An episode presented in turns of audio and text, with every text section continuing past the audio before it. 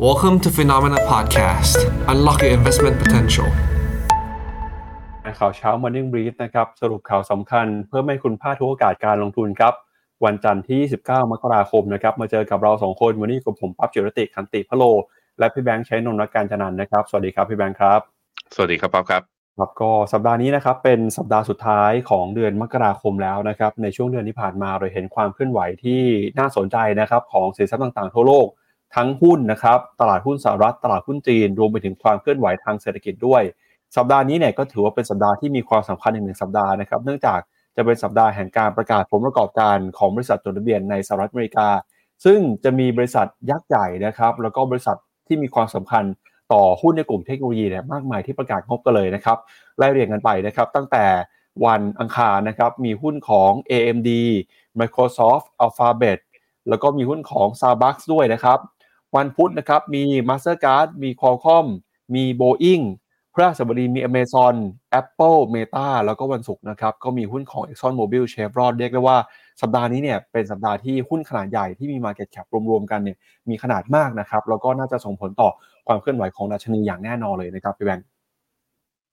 ครับผมก็มาสัปดาห์นี้มาลุ้นกันนะกับตัวงบผลการงานของบริษัทจดทะเบียน ซึ่ง ก็จะไม่ใช่แค่อเมริกานะที่ออกมา ก็จะเป็นอีกหลาย ๆ ประเทศด้วยเช่นเดียวกัน เพราะฉะนั้นสัปดาห์สัปดาห์เนี้ยเรื่องของตัวเลขเศรษฐกิจพักไว้ก่อน แต่ก็อาจจะมีอีกอันหนึ่งนะพี่ปั๊บที่สำคัญเหมือนกัน 30 31ฮะก็คือการประชุมของเฟดซึ่งเฟดจะเป็นการชุมนัดแรกของปีนี้ ตลาดคาดว่าจะคงดอกเบี้ย แต่ว่าสิ่งที่ตลาดอยากรู้คือ แล้วเจอร์มโพเวลจะแย้มออกมาหรือเปล่าว่า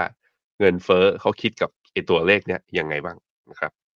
ครับซึ่งวันนี้นะครับจะพาคุณผู้ชมไปดูกันว่าตัวเลขเศรษฐกิจที่ออกมาเมื่อวันศุกร์ที่แล้วนะครับ อย่างตัวเลข PCE เนี่ยออกมาเป็นยังไงบ้างนะครับ แล้วตลาดจะตีความเรื่องการขึ้นดอกเบี้ยอย่างไร แต่ที่แน่ๆคือวันนี้สัปดาห์นี้ตลาดส่วนใหญ่จะลุ้นกันกับเรื่องของตลาดหุ้นจีนนะครับพี่แบงค์เพราะว่าช่วงสัปดาห์ที่ผ่านมาทางการจีนมีการออกมาตรการต่างๆ มามากมายเลยครับเดี๋ยววันนี้เราจะมาวิเคราะห์กันหน่อยนะครับตามหัวข้อรายการที่เราตั้งไว้ก็คือหุ้นจีนนะครับถ้าใครมีอยู่หรือว่าใครที่รออยู่ตอนนี้เนี่ยควรจะทำยังไงดี จะซื้อหรือว่ารอให้มาตรการกระตุ้นเศรษฐกิจ มีความชัดเจนมากกว่านี้ซะก่อน ถ้าถามพี่เจษเนี่ยพี่เจษบอกว่าให้ซื้อหุ้นจีนไปตั้งแต่เมื่อสัปดาห์ที่แล้วแล้วนะครับพี่เจษก็บอกเห็นโมเมนตัมเข้ามาหนุนนำเห็นโอกาสเห็นความน่าสนใจในการเข้าไปซื้อหุ้นจีนนะครับเดี๋ยวนนี้อยากชวนพี่แบงค์คุยด้วยว่า แล้วพี่แบงค์มองหุ้นจีนยังไงมองคล้ายกับพี่เจษหรือเปล่า จะซื้อได้เลยไหมหรือควรจะรอให้มาตรการกระตุ้นเศรษฐกิจชัดเจนมากกว่านี้ซะก่อนนะครับนอกจากนี้เนี่ยก็มีประเด็นนะครับไม่ว่าจะเป็น เรื่องของราคาน้ำมันที่ปรับตัวขึ้นมาจากความขัดแย้งในตะวันออกกลาง มีหุ้นนะครับของ LVMH ด้วยที่ราคาวันศุกร์ที่แล้ว ปรับตัวบวกขึ้นมาได้มากกว่า 10%หลังจากผลประกอบการของ LVMH ออกมาสดใสนะครับทำให้ล่าสุดคุณวนาอาโนเนี่ยราคาหุ้นที่เพิ่มขึ้นมามีความมั่งคั่งสุทธินะครับแซงหน้าคุณอีลอน มัสขึ้นมาเป็นมหาเศรษฐีเบอร์หนึ่งของโลกแล้ว แล้วก็รวมถึงไปติดตามทิศทางความเคลื่อนไหวที่น่าสนใจของตลาดหุ้นไทยนะครับหลังจากที่รัฐมนตรีว่าการกระทรวงต่างประเทศของจีน ดินทางมาเยือนไทยแล้วก็มีการลงนามนะครับยกเว้นวีซ่าถาวรเริ่มตั้งแต่วันที่ 1 มีนาคมนี้เป็นต้นไปครับเอาละครับงั้นเดี๋ยวเรามาดูกันกับสรุปสินทรัพย์ต่างๆ ที่เคลื่อนไหวในสัปดาห์ที่ผ่านมากันก่อนนะครับสัปดาห์ที่แล้วครับสินทรัพย์ที่ให้ผลตอบแทนปรับตัวบวกขึ้นมามากที่สุดหนึ่งในนั้นก็คือน้ำมันนะครับราคาน้ำมันปรับตัวบวกขึ้นมามากกว่า 6.3%ครับสาเหตุสำคัญก็มาจากเรื่องของความขัดแย้งนะครับในตัวหนอกกลาง นอกจากนี้ตัวเลขเศรษฐกิจที่เติบโตขึ้นมา ก็เข้ามาหนุนนำนะครับดีมานความต้องการใช้น้ำมันเพิ่มขึ้นมาทั่วโลก ราคาน้ำมันก็เลยปรับตัวบวกขึ้นมาได้ค่อนข้างจะสดใสนะครับขณะที่อีกหนึ่งตลาดครับคือตลาดหุ้นของยุโรปตอนนี้ดัชนีเดินหน้าทำจุดที่สูงที่สุดนะครับในรอบประมาณกว่า 2 ปีเลยทีเดียวครับซึ่งจุดนี้เนี่ยจริงต้องบอกใกล้ๆกับจุดที่เป็นจุดที่สูงที่สุด all time high ด้วยนะครับหลังจากตัวเลขเศรษฐกิจสดใส แล้วก็มีหุ้นหนึ่งตัวที่เข้ามาหนุนนำก็คือหุ้นของ LVMH นะครับซึ่งเดี๋ยวเราจะมาวิเคราะห์กันเพิ่มเติมในช่วงของข่าววันนี้ด้วย แล้วก็มีหุ้นของ สหรัฐอาณาจักรนะครับตลาดหุ้นโลก World Market บวกขึ้นมาได้ 1.3%แล้วก็ S&P 500 นะครับเดินหน้าทำจุด all time high เช่นกัน สัปดาห์ที่แล้วนะครับบวกขึ้นมา 1%ครับขณะที่สินทรัพย์อย่างตราสารหนี้นะครับบอลยิวมีการปรับตัวเปลี่ยนแปลงนะครับราคาบอลยิวเนี่ยปรับตัวลงไปทำให้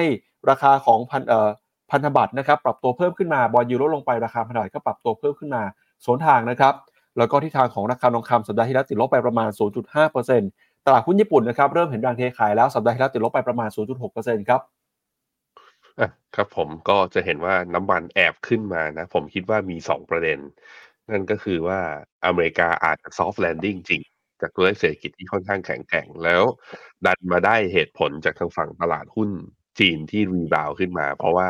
ทีมชาติเขาเตรียมเข้าซื้อใช่ไหมแล้วก็จะมีการลดเกิด requirement ratio กันใน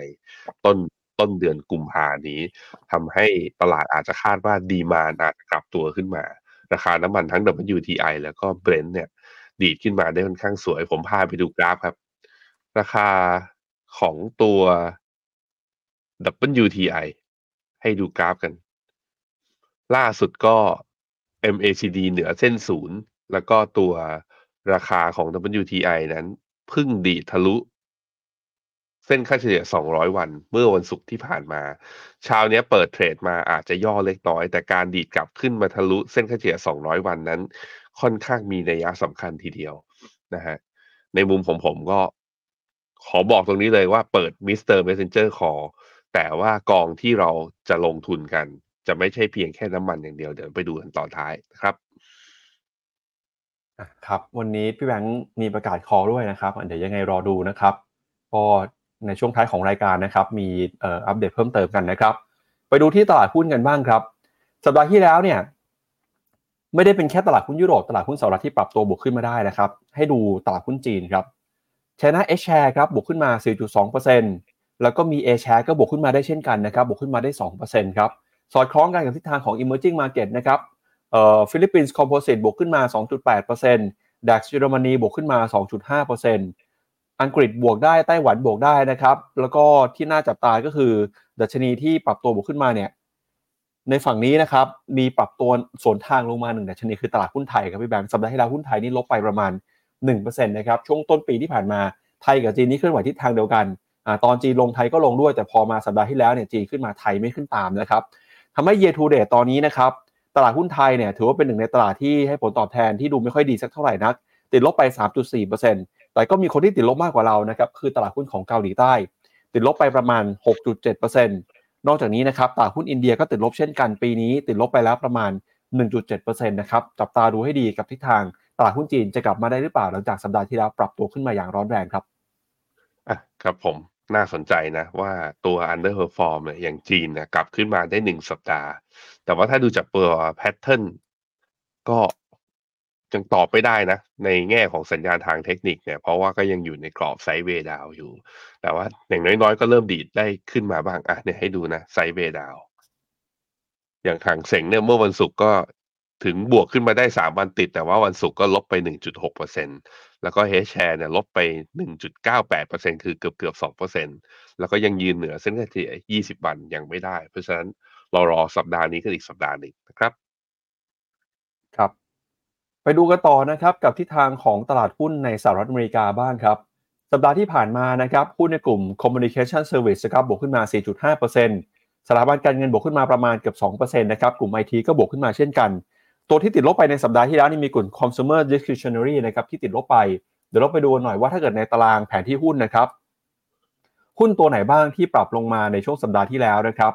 เราก็จะเห็นนะครับว่าส่วนใหญ่เนี่ยปรับตัวบวกขึ้นมาได้ครับ ไม่ว่าเป็นหุ้นของ Microsoft Google Meta บวกขึ้นมาตั้งแต่ 2 ถึง 5%ที่บวกขึ้นมาได้ร้อนแรงมากที่สุดตัวหนึ่งก็คือหุ้นของ Netflix ครับ บวกขึ้นมา 17%หลังจากผลประกอบการออกมาดี แม้ว่าเขาจะออกมาใช้มาตรการห้ามแชร์ password แต่กลายเป็นว่าคนที่เข้ามาใช้บริการ Netflix เนี่ยไม่ได้ลดลงไปเลย มีคนเข้ามาสมัครสมาชิกเพิ่มมากขึ้นด้วยนะครับ Apple บวกขึ้นมา 1.6%นะครับ Nvidia บวก 5.2% AMD บวกเกือบเกือบ7%ครับ แล้วก็หุ้นในกลุ่มสถาบันการเงินนะครับ Berkshire Hathaway JP Morgan Bank of America Wells Fargo บวกขึ้นมาได้ดีเช่นกัน Amazon บวก3%นะครับ ส่วนใหญ่จะบวกขึ้นมาได้กลุ่มน้ำมันก็บวกขึ้นมา 5-6%เช่นกัน ยกเว้นหุ้นอยู่หนึ่งตัวครับที่ปรับตัวลงมาสวนทางในสัปดาห์ที่แล้วคือหุ้นของ Tesla ครับ สัปดาห์ที่แล้วเนี่ยเทสลารายงานงบไม่ค่อยดีสักเท่าไหร่ แล้วก็ให้ไกด์แดนซ์ปีนี้ออกมาบอกว่ายอดขายจะชะลอด้วยนะครับทำให้ราคาหุ้นสัปดาห์ที่แล้วติดลบไปถึง 12%เลยครับพี่แบงค์อืมครับผมก็นะ ถึงเทสลาจะลบแต่ว่าก็จะเห็นว่าหุ้นตัวอื่นในกลุ่มเจ็ดนางฟ้านั้นบวกกันได้หมดนะแล้วก็ทำให้ตัวกองทุนเมกะเทนเนี่ยยังเดินหน้าทำอ่า new high ของเขาอยู่อย่างต่อเนื่องด้วย แล้วแถมงบของตัวที่เหลือของเจ็ดนางฟ้าจะออกสัปดาห์นี้ เพราะฉะนั้นหุ้นอเมริกาในแง่ของ Big Tech เนี่ยผมมองว่าสัปดาห์นี้ยังไงก็มีโอกาสจะไปต่อนะครับ ครับ จากทิศทางของตลาดหุ้นสหรัฐไปแล้วนะครับ ถ้าดูราย sector แล้วเนี่ยเดี๋ยวเรามาดูกันต่อครับ ไปดูกันในฝั่งของติมติกบ้างนะครับ จะเห็นว่าสัปดาห์ที่แล้วเนี่ยกลุ่มที่ปรับตัวติดลบไปนะครับ ก็เป็นกลุ่มเซมิเอ่อขออภัยฮะเป็นที่มีการเปลี่ยนแปลงเนี่ยนะครับ ถ้าดูจากภาพนี้น่าจะเป็นเอ่อหุ้นในกลุ่มบล็อกเชนนะครับหลังจากราคาของคริปโตเคอเรซีที่ติดลบนะครับ แล้วก็มีกลุ่ม global luxury กลุ่ม e-sport นะครับ ก็เดี๋ยวไปดูกันนะว่าจะเป็นยังไงครับพี่แบงค์ครับ อือครับผม ครับอ่าแล้วก็ปิดท้ายกันกับเอ่อ investment style นะครับเอ่อ small cap แล้วก็กลุ่ม quality growth กลุ่มเอ่อ large cap นะครับสัปดาห์ที่แล้วก็ยังให้ผลตอบแทนเป็นบวกอยู่นะครับ แต่อะไรก็ตามเนี่ยก็ต้องมาลุ้นกันว่าเอ่อกลุ่มไหนจะเข้ามาแทนที่นะครับหลังจากที่ตลาดเฝ้ารอกันกับการใช้นโยบายการเงินของธนาคารกลางสหรัฐในช่วงสัปดาห์นี้นะครับแล้วเดี๋ยวชวนให้แบงค์ไปดูภาพของเอ่อ ทิศทางของค่างเงินดอลลาร์แล้วก็ผลตอบแทนของบอลยูสหรัฐหน่อยว่าเป็นยังไงบ้างครับ อืมครับผมตัวดอลลาร์ล่าสุดนะครับ อยู่ที่หนึ่งร้อยสามจุดห้าก็ยังไม่พ้นตัวเส้นค่าเฉลี่ยสองร้อยวันขึ้นไปนะจะเห็นว่า เอ่อดอลลาร์เนี่ย แข็งขึ้นมา จากจุดต่ำสุดนะ ที่ลงไปอ่อนค่าอยู่ที่ประมาณหนึ่งวันที่ยี่สิบแปดธันวา จุดต่ำสุดของรอบนี้เนี่ยอยู่ที่ 28 ธันวา แต่พอเข้าข้ามปีใหม่มาตั้งแต่วันที่เนี่ยวันที่ 29 จนถึงวันที่ 16 มกราเนี่ยดอลลาร์แข็งค่าอย่างต่อเนื่อง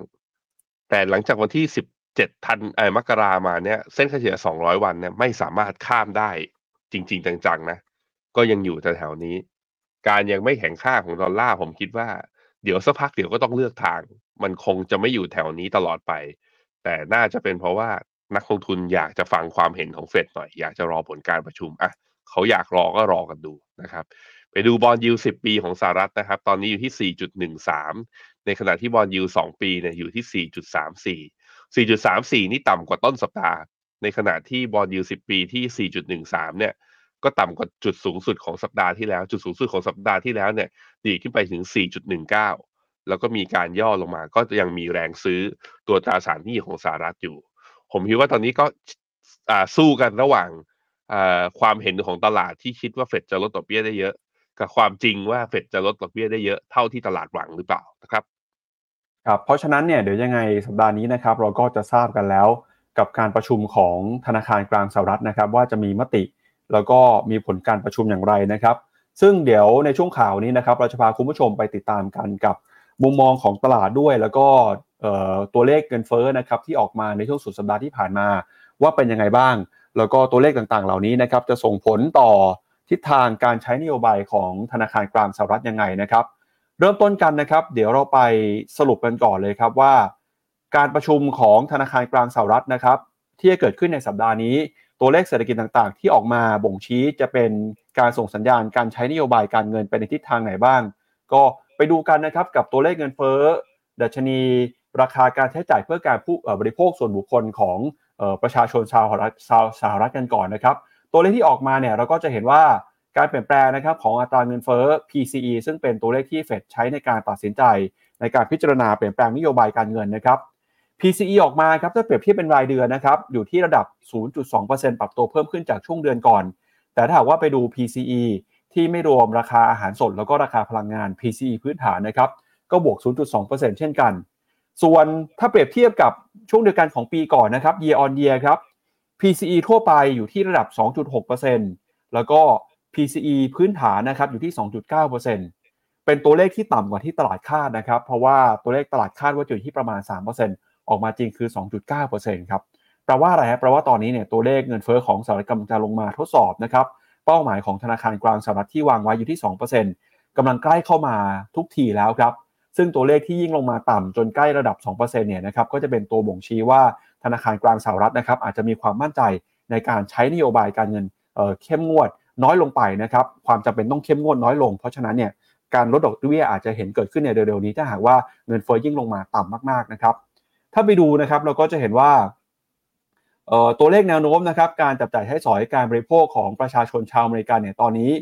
ยังคงเห็นการเติบโตได้ดีจากความมั่นใจของการบริโภคเรื่องของเศรษฐกิจที่เติบโตขึ้นมาได้แข็งแกร่งนะครับแต่ถ้าไปดูเงินเฟ้อเนี่ยเงินเฟ้อก็ส่งสัญญาณชะลอลงมาเรื่อยๆ เป็นตัวเลขที่ลงมาต่ำกว่าที่ตลาดคาดการเอาไว้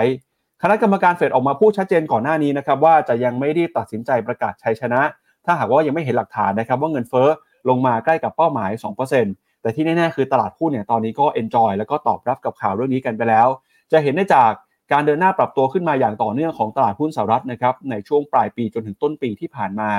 แล้วก็ตัวเลขนี้นะครับเป็นตัวเลขที่คณะกรรมการเฟดใช้พิจารณาประกอบกัน ทั้งจากตัวเลข GDP ตัวเลขอัตราการจ้างงานอัตราการว่างงาน แล้วก็ตัวเลขเงินเฟ้อด้วยนะครับซึ่งตอนนี้นะครับมุมมองของตลาดเองก็ค่อยๆ จะตื่นเต้นแล้วก็มีการลุ้นกันนะครับกับ เรื่องของการประชุมใน 30-31มกราคมนี้นะครับเดี๋ยวชวนที่แบงค์ไปดูหน่อยว่า ตัวเลขนี้ออกมาดีไม่ดียังไง แล้วก็ส่งผลต่อการตัดสินใจของเฟดยังไงบ้างครับพี่ปั๊บมีตัวสไลด์ไหมครับเดี๋ยวไปดู presentation กันหน่อยนะครับว่าเป็นยังไงบ้างครับครับอะตัวก็จะเห็นว่าตัวเลขเนี่ยมันดีดขึ้นมานะ ตัว PCE นี่มีความว่ามีความน่าสนใจยังไง ตัว PCE เนี่ย ถ้ามันไปในทางเดียวกันกับ CPI ในแง่ของการลงนะ มันก็จะเห็นว่าคือบอกอย่างนี้ เงินเฟ้อเนี่ยมันแบ่งออกเป็นสองอย่างที่เป็นตัวผลักดันว่ามันจะขึ้นหรือมันจะลงหนึ่งคือ demand pull สองคือ cost cost push demand pull คือราคาสินค้าขึ้น เพราะความต้องการเยอะความต้องการเวลาดูดูจากอะไร ดูจากตัวเลขการบริโภค ตัวดูจากตัวเลขการจ้างงาน ดูจากความคึกคักของเศรษฐกิจ GDP ถ้าโตต่อเนื่อง แต่ชนีความเชื่อมั่นของผู้บริโภคอย่างเงี้ย ถ้าพวกนี้ยังตัวเลขยังแข็งแกร่งอยู่ ก็แสดงว่ายังมีดีมายังมีความต้องการ ส่วน cost push เดนดูตรงไหน ตัวหนึ่งเขาก็บอกว่าให้ดู PCE เพราะ PCE มันคือดัชนีอ่าเงินเฟ้อภาคการผลิต เงินเฟ้อภาคการผลิตก็คือเวลาบริษัทเขาจะผลิตสินค้าเนี่ยเขาก็ต้องซื้อวัตถุดิบไอ้วัตถุดิบเนี่ยถ้าราคาขึ้นตัว PCE จะขึ้นด้วย ถ้าราคาขึ้นเยอะๆ คือแม้ถ้าความต้องการอยู่นิ่งๆนะ แต่วัตถุดิบราคาขึ้นเยอะๆที่จะผลักหรือว่าขยับตัวราคาสินค้าขึ้น เพื่อให้ตัวเองเนี่ย แบบว่ายังกำไรอย่างน้อยๆ ก็คือไม่กำไรลดลง อีคิด ซึ่งล่าสุดเนี่ยเห็นนะด้านขวา คือถ้าดูตัว PCE เนี่ยที่เอาตัวอาหารและพลังงานออก นับตั้งแต่ปี 2023 ที่ผ่านมาเนี่ย ตัวเลขมันย่อลงมาเรื่อยๆ มันแสดงให้เห็นว่าเรื่อง cost push เนี่ยไม่ใช่ปัญหาของอเมริกาณตอนนี้ คือมันค่อยๆย่อ แต่ว่าไอ้ตัวเลขที่มันแบบว่าอาจจะลงได้ยาก หลังจากนี้ไปหน่อยเนี่ยมันมาจากดีมานพูไม่ว่าจะเป็นตัวเลขที่ประกาศมานะไอ ADB non farm payroll jobless claim unemployment rate อ่า con อ่า consumer confidence หรือความเชื่อมั่นผู้บริโภค หลายๆ ตัวเลขพวกนี้ในช่วงครึ่งเดือนแรกของเดือนมกราที่ผ่านมา มันกำลังบอกเราอยู่ระดับหนึ่งนะ ว่าเศรษฐกิจอเมริกาไม่ได้ถึงขั้นเข้า recession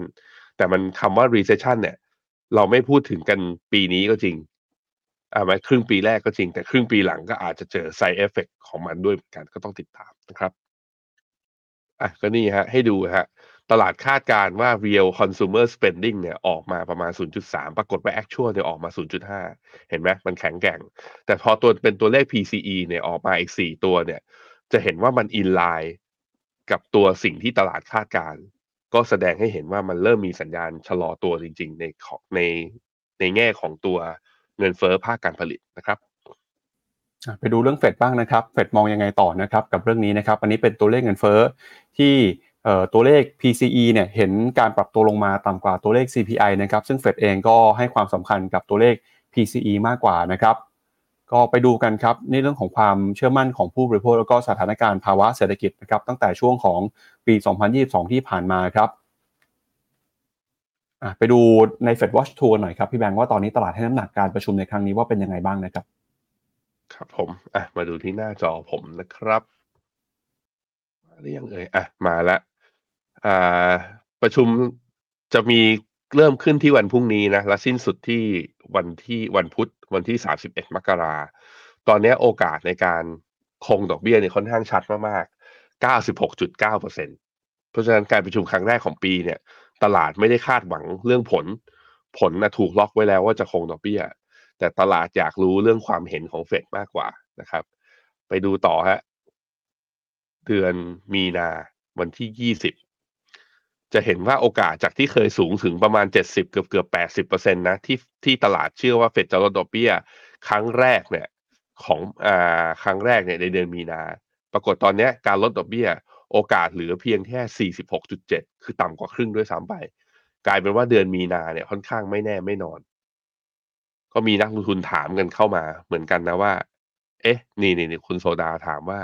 เดือนมีนานี่เฟดจะลดดอกเบี้ยไหม ถ้าดูจากโอกาสอย่างนี้นะ ผมคิดว่าเฟดอาจจะเลือกไม่ลด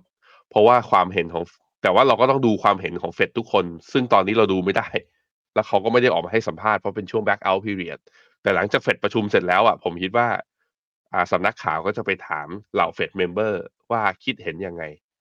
ถ้าคิดเห็นไปในทางเดียวกันว่าเออเริ่มเห็นสัญญาณว่าเงินเฟ้อหลังจากนี้ไปอาจจะลดได้ช้าหรือว่ามีความเสี่ยงที่เงินเฟ้อจะดีดกลับมา ถ้า พูดแบบนั้นน่ะ ผมคิดว่าอาจจะเลื่อนไปลดครั้งแรกอาจจะเป็นลดที่เดือนเมษาแทนนะครับ ครับ ก็จากตลาดหุ้นสหรัฐไปแล้วนะครับ ไปดูกันต่อเรื่องของประเด็นในฝั่งตลาดหุ้นจีนกันบ้างครับ ตลาดหุ้นจีนเนี่ยตอนนี้ก็มีประเด็นสำคัญเหมือนกันนะครับ ก็คือเรื่องของการที่ทางการจีนออกมาส่งสัญญาณอย่างต่อเนื่องในสัปดาห์ที่แล้ว เป็นเหตุผลหนุนนำนะครับทำให้ตลาดหุ้นจีนเดินหน้าปรับตัวขึ้นมาได้อย่างร้อนแรง แต่คำถามสำคัญคือ1ครับมาตรการที่จีนออกมาเนี่ยจะมีอะไรเพิ่มเติมหรือเปล่า แล้วก็ 2 คือมาตรการที่ประกาศไว้แล้วเนี่ยจะมีผลบังคับใช้นะครับอย่างชัดเจนจริงจังในช่วงไหน แล้วก็ 3 คือตอนนี้เราควรจะทำอะไร จะซื้อหุ้นจีนเลยดีไหมหรือว่าควรจะรอให้มาตรการต่างๆ มีความชัดเจนมากกว่านี้ซะก่อนนะครับข้อมูลล่าสุดของจีนมีการบ่งชี้นะครับเมื่อเช้านี้สำนักข่าวบูเบิร์กรายงานบอกว่าตอนนี้ทางการจีนเองก็ยังคงเข็นมาตรการต่างๆ เพื่อเข้ามาพยุงตลาดหุ้นอย่างต่อเนื่อง อย่างมาตรการล่าสุดที่เราเห็นในช่วงเช้านี้นะครับก็คือ มาตรการการห้ามยืมหุ้นครับเพื่อนำไป short sell ครับ มาตรการนี้นะครับก็เป็นความหวังครับของตลาดที่จะเห็นตลาดหุ้นจีนเนี่ยหยุดปรับตัวลงแล้วก็ค่อยๆ ฟื้นตัวบวกขึ้นมาได้นะครับ หลังจากที่ดัชนี MSCI China Index สูญเสียมูลค่าไปมากกว่า 60%จากจุดพีคในเดือนกุมภาพันธ์ปี 2021 นะครับ แล้วก็ตอนนี้นะครับตลาดยังคงเฝ้ารอนะครับความหวังที่รัฐบาลจีนจะใช้มาตรการต่างๆ เพิ่มเติม หลังจากก่อนหน้านี้นะครับทางการจีนเองมีการออกมาตรการกระตุ้นนะครับไม่ว่าจะเป็น การลดอัตราการการสำรองของธนาคารพาณิชย์ที่จะมีผลในช่วงของวันที่ 5 กุมภาพันธ์นี้ แล้วก็บอกว่าทางธนาคารกลางของจีนเนี่ยก็จะมีการปรับลดอัตราการการสำรอง แล้วก็มีอัตราดอกเบี้ยของลูกค้าชั้นดีต่อไปในอนาคตด้วยนะครับ นอกจากนี้มาตรการที่เข้ามาหนุนนำตลาดหุ้นโดยตรงเลยครับก็คือการที่ให้กองทุนนะครับที่รัฐบาลจีนถือหุ้นหรือเป็นเจ้าของอยู่เนี่ยโดยพ้องยิ่งกองทุนในรัฐวิสาหกิจจากออฟชอร์เข้ามาซื้อหุ้นจีนนะครับคิดเป็นมูลค่ากว่า 2 ล้านล้านเหรียญ แล้วก็คาดว่ามาตรการลด RR เนี่ยจะทำให้มีเม็ดเงินเข้ามาในระบบเพิ่มเติมประมาณ 1 ล้านล้านเหรียญรวมกันก็น่าจะได้สักประมาณ 3 ล้านล้านเหรียญนะครับมาตรการต่างๆ เหล่านี้นะครับจะกลายเป็นความหวังที่ทำให้ตลาดหุ้นจีนเดินหน้าปรับตัวขึ้นมา แต่ถามว่าณจังหวะนี้ณตอนนี้นะครับเป็นโอกาสในการเข้าไปซื้อหุ้นจีนหรือยังล่าสุดสำนักข่าวบลูเบิร์กครับเขามีการวิเคราะห์นะครับในบทความที่ชื่อว่า ตอนนี้เป็นเวลาที่จะซื้อหุ้นจีนแล้วหรือยัง หรือว่าควรจะรอให้มาตรการต่างๆเนี่ย finalize หรือว่ามีความชัดเจนมากขึ้นซะก่อนนะครับ เขามีเหตุผลอยู่ 5 ข้อครับที่จะพิจารณาหุ้นจีนในตอนนี้ เหตุผลข้อที่1นนะครับก็คือการพิจารณาหุ้นจีนตอนนี้ว่าหุ้นจีนเนี่ยตอนนี้ลงมาถือว่าย่ำแย่แค่ไหนนะครับมีอะไรที่ต้องกังวลบ้างสำนักข่าวบลูเบิร์กก็บอกว่าตลาดหุ้นจีนในช่วงที่ผ่านมานะครับปรับตัวลงมาอย่างรุนแรงเลยสูญเสียมูลค่าไปเกินกว่า 50-60%คิดเป็นมูลค่ามากกว่า 6 ล้านล้านเหรียญเลยนะครับการปรับตัวลงมาในรอบนี้ของตลาดหุ้นจีนเนี่ยทำให้นักวิเคราะห์หลายคนเริ่มมองว่าจีนถือว่าเป็นหนึ่งในตลาดที่ มีมูลค่าดึงดูดน่าสนใจ มีราคาถูกนะครับมากที่สุดในโลก แต่ก็ตามในเรื่องของ valuation นะครับตลาดมีมุมมองยังไงบ้าง ถ้าไปดู CSI 300 นะครับเขาบอกว่าลงมา 40%จากจุดพีคในปี 2021 ขณะที่หังเสง China Enterprise ครับปรับตัวลงไปมากกว่า 50%มูลค่ารวมกันหายไปมากกว่า 6.3 ล้านล้านเหรียญของสหรัฐนะครับ แล้วก็ไปดูตอนนี้เนี่ยหังเสง China Enterprise นะครับเทรดกันอยู่ที่ประมาณ 6.5 เท่านะครับ forward PE ถือว่าเป็นตัวเลขที่ถูกมากต่ำกว่าค่าเฉลี่ยในรอบ 5 ปี ขณะที่ดัชนี S&P 500 ตอนนี้เทรดกัน PE อยู่ที่ประมาณ 20 กว่าเท่านะครับ แล้วก็อินเดียเนี่ยก็เกินกว่า 20 เท่าเช่นกัน ถ้าเปรียบเทียบราคาแล้วเนี่ยถือว่าหุ้นจีนนะครับมีมูลค่าถูกมากเมื่อเปรียบเทียบกับตลาดหุ้นในหลายประเทศ แล้วก็ปัจจัยที่ 3 ครับก็ถามว่าตอนนี้รัฐบาลจีนทำอะไรไปบ้าง ที่ผ่านมาก็มีมาตรการนะครับต่างๆ ออกมาหนุนนำมากมาย ไม่ว่าจะเป็นการเข้าไปตั้งกองทุนพยุงหุ้น การเข้าไปลดสัดส่วนการการสำรองของธนาคารพาณิชย์ แล้วก็การส่งสัญญานะครับว่าจะมีมาตรการหนุนนำต่างๆ เพิ่มเติมมากขึ้นไปอีก คิดเป็นมูลค่ารวมกันนะครับรวมๆกัน2-3ถึงสล้านล้านอยู่เลยทีเดียวนะครับแล้วก็ปัจจัยที่ 4เขาบอกแล้วตอนนี้ล่ะ มันเป็นจังหวะที่นักทุนจะต้องเข้าไปซื้อหุ้นจีนแล้วหรือยังนะครับสิ่งที่เขาไปตั้งคำถามก็คือก็บอกว่าเอ่อตอนนี้นะครับมุมมองของนักวิเคราะห์หลายเจ้าเนี่ยก็มองว่าจากหุ้นจีนนะครับที่มีมุมมองที่ถูก มีคำแนะนำที่น่าสนใจจากหลาย สถาบันนะครับ แต่ก็ตามก็ยังมีคนที่ยังมีความไม่มั่นใจอยู่ อย่างล่าสุดนะครับมอร์แกนแซลลี่เองก็ออกมาปรับลดเป้าหมายดัชนีตลาดหุ้นจีน โดยบอกว่าณสิ้นปี 2567 นี้นะครับ MSCI China Index เอง จากเดิมเนี่ยเขามองว่าเป้าหมายอยู่ที่ประมาณ 60 จุด ก็ปรับลงมา 53 จุดนะครับ โดยพิจารณาจากสมมติฐานที่บอกว่าผลประกอบการของบริษัทจีน จะปรับตัวลงมา ซึ่งการปรับลดเป้าหมายดังกล่าวนี้เนี่ยก็บ่งชี้ว่าดัชนี MSCI China นะครับแทบจะไม่มีแนวโน้มขาขึ้นในปีนี้เลย ขณะที่ Morgan Stanley นะครับได้มีการปรับเพิ่มเป้าหมายของตลาดหุ้นญี่ปุ่นแทนที่ไปด้วยซ้ำนะครับ แล้วก็ปัจจัยสุดท้ายนะครับ ก็ถามว่าตอนนี้นักทุนกล้าหรือยังที่จะมาลงทุนตลาดหุ้นจีน ก็ต้องบอกว่า นักทุนต่างชาติจำนวนหนึ่งเนี่ยตัดสินใจนะครับเอาเงินไปลงในตลาดหุ้นจีนแล้ว แต่นั้นก็ตามก็ยังมีส่วนหนึ่งที่ยังคงไม่แน่ใจแล้วยังคงเฝ้ารออยู่นะครับ เพราะฉะนั้นเนี่ยตอนนี้ก็ยังพูดไม่ได้ซะทีเดียวว่าเป็นจังหวะในการซื้อหุ้นจีน ที่จะต้องรีบเอาเงินเข้าไปแล้วนะครับ บางส่วนบอกว่าอาจจะต้องรอออที่จะ เห็นความชัดเจนมากกว่านี้ซะก่อนนะครับ ซึ่งพี่เจษเนี่ยพี่เจษบอกว่าออรอเข้าไปซื้อแล้วนะครับพี่เจษคอมเมนต์มาด้วยบอกว่า 3 ล้านล้านอยู่นะครับก็มี 2 ล้านล้านมาจากตัวเลขที่ลด RR แล้วก็ประมาณขอพายสองล้านล้านมาจากกองทุนพยุงหุ้นนะครับแล้วก็อีกหนึ่งล้านล้านเนี่ยมาจากตัวเลขที่ปรับลดอัตราการเงินสำรองของธนาคารพาณิชย์รวมๆกันก็น่าจะประมาณสัก 3 ล้านล้านอยู่นะครับแต่ถามว่าพี่เจษให้คำแนะนำซื้อแล้วนะครับพี่พี่แบงค์มีมุมมองไปในทางเดียวกันหรือเปล่าหรือว่ามีคำแนะนำยังไงเพิ่มเติมกับหุ้นจีนครับ ก็รอดูสัปดาห์นี้ก็ได้นะทุกคน เพราะว่าถ้าจีนจะวิ่งเป็นขาขึ้นมันคงไม่วิ่งสัปดาห์เดียว ผมให้ดูตัวกราฟราคาของตัวห่างเสงกับตัวเอชแชร์ให้เห็นอีกทีหนึ่งเนี่ยลากไว้ว่ามีเป็นกรอบไซด์เวย์ดาวนะทุกคน คราวนี้จีนเช้านี้เปิดมาแล้วห่างเสงบวกมา 1.59 เมื่อวานเนี้ยเมื่อวันศุกร์ลบไป 1.6 วันนี้เปิดบวกขึ้นมา 1.6 คือล้างที่ย่อลงไปวันศุกร์ เอชแชร์นะลบไปเกือบเกือบสองเปอร์เซ็นวันนี้บวก1.8คือบวกแรงกว่าหางเสงด้วย และทั้งสองตัวเนี่ย วันนี้กลับมายืนเหนือเส้นค่าเฉลี่ย20วัน MACD นั้นได้บายสัญญาณมาก่อนหน้านี้แล้ว แต่จะเห็นว่ารอบตีราวรอบนี้เนี่ย ไม่ได้มี bullish divergence ก่อตัวในกราฟของตัว daily chart ก็คือลงมาลึกก็จริง แต่ว่า RSI กับตัว MACD ก็ลงมาตามมาด้วยนะครับเพราะฉะนั้นก็อะแต่ว่าสมมติสมมติเฉยๆนะเรายังไม่รู้หรอก แต่จริงๆแล้วว่าราราคามันจะพุ่งดีดไปเลย หรือว่าเป็นค่อย sideway ขึ้นไป หรือว่าหลอกเราแล้วจะย่อลงมา แต่สมมุติว่าจากราคานี้เนี่ย ราคามันดีดขึ้นไปที่ไปชนกรอบบนอะกรอบบนของ sideway down เนี่ย ก็มี upside อยู่แถวๆประมาณสักแปดเปอร์เซ็นเพราะฉะนั้นในมุมผมผมอะถ้าคนที่เอียงวะเอียงไปทางว่า ตอนนี้จีน valuation ถูกแล้ว ลงมาลึกแล้ว อย่างน้อยๆก็ควรจะทำอะไรกับพอร์ตบ้าง ถ้าคุณลบระดับสามสิบสี่สิบเปอร์เซ็นขึ้นไปนะ ถ้าสมมุติว่ากองที่เราถือลบอยู่สี่สิบเปอร์เซ็นไม่ทำอะไรเลยกลับขึ้นไปมันก็ได้เท่าทุนมันก็คือที่เดิม มันก็แปลว่าเราถือมาตั้งปีสองปีแล้วไม่ได้อะไรเลย ในความเห็นของผมก็คือควรจะบริหารความเสี่ยงของพอร์ต ต้อง money management บ้างก็คือ อาจจะมาเข้าซื้อตรงแถวๆนี้เนี่ยตรงที่คุณเจ็ท call นี่แหละ แล้วตั้งเป้าอย่างนี้เลยว่า ก็ยังไม่เชื่อหรอกว่าขึ้น แต่ว่าถ้ามันขึ้นมาถึงแปดเปอร์เซ็นตรงเนี้ย ถามว่ามันก็ดีกว่าเราอยู่เฉยๆ ถูกไหมอะขึ้นมาตรงนี้ขึ้นมากรอบบนสมมติว่าฮั่งเส็งขึ้นมาแถวหนึ่งหมื่นเจ็ดพันห้าร้อยก็ขายไปก่อน ขายไปก่อนอย่างน้อยๆ เอาก้อนนี้ขายไปก่อนก็ได้บริหารความเสี่ยงของพอร์ต คืออย่างน้อยๆ ก็เก็บกำไรในระหว่างทางที่มันเด้งเด้งได้บ้าง แล้วถ้ามันทะลุนะ ดีขึ้นมา ทะลุเส้นค่าเฉลี่ยสองร้อยอะซึ่งบวกสิบสองเปอร์เซ็นทะลุหกสิบเอ็ดจุดแปดอะต้องซึ่งต้องบวกประมาณยี่สิบเปอร์เซ็นตนะ อะแล้วเดี๋ยวค่อยว่ากัน แล้วเดี๋ยวค่อยไปซื้อเพิ่มอะอันเนี้ยคิดแบบเล่นสั้นอะ ผมคิดว่ามันก็ทำได้เหมือนกัน แต่ว่าถ้าถามว่าตรงเนี้ยมันบ่งบอกเลยไหมว่าหุ้นจีนกำลังจะกลับไปเป็นขาขึ้นครั้งใหญ่คำตอบคือมันเพิ่งขึ้นมาเนี่ยเพิ่งจะสัปดาห์นี้เอง ข้อดีคือไส้เทียนของสัปดาห์ที่แล้วอะมันยาวดีมันสวย แต่ว่ากว่าจีนจะกลับมาเป็นขาขึ้น เนื่องจากว่ามันเป็นขาลงมันใช้ระยะเวลากินมาเวลานานเนี่ย การบวกเพียงแค่สัปดาห์เดียว มันยังไม่การันตีขาขึ้นในระยะยาวหรอก แต่ว่าอย่างที่บอกแหละ คือ ย้ำอีกทีหนึ่งว่า ถ้าใครติดหุ้นจีนอยู่ลบระดับ30-40%ขึ้นไป แล้วมีความคิดที่ว่าซื้อแล้วถือเมื่อไหร่กว่ามันจะขึ้น ผมคิดว่าเราจำเป็นต้องบริหารต้นทุนระหว่างทางด้วยว่าถ้านี่คือสัญญาณซื้อเก็บกำไรระยะสั้นระหว่างทางใช้จังหวะโอกาสรีบาวรอบเนี้ยในการทยอยเข้าเก่งกำไรไว้บ้าง ผมคิดว่าดีกว่าอยู่เฉยๆนะครับ ครับอะงั้นเดี๋ยวเราไปดูข้อมูลเพิ่มเติมที่เข้ามาส่งผลต่อการตัดสินใจของตลาดหุ้นจีนกันหน่อยนะครับ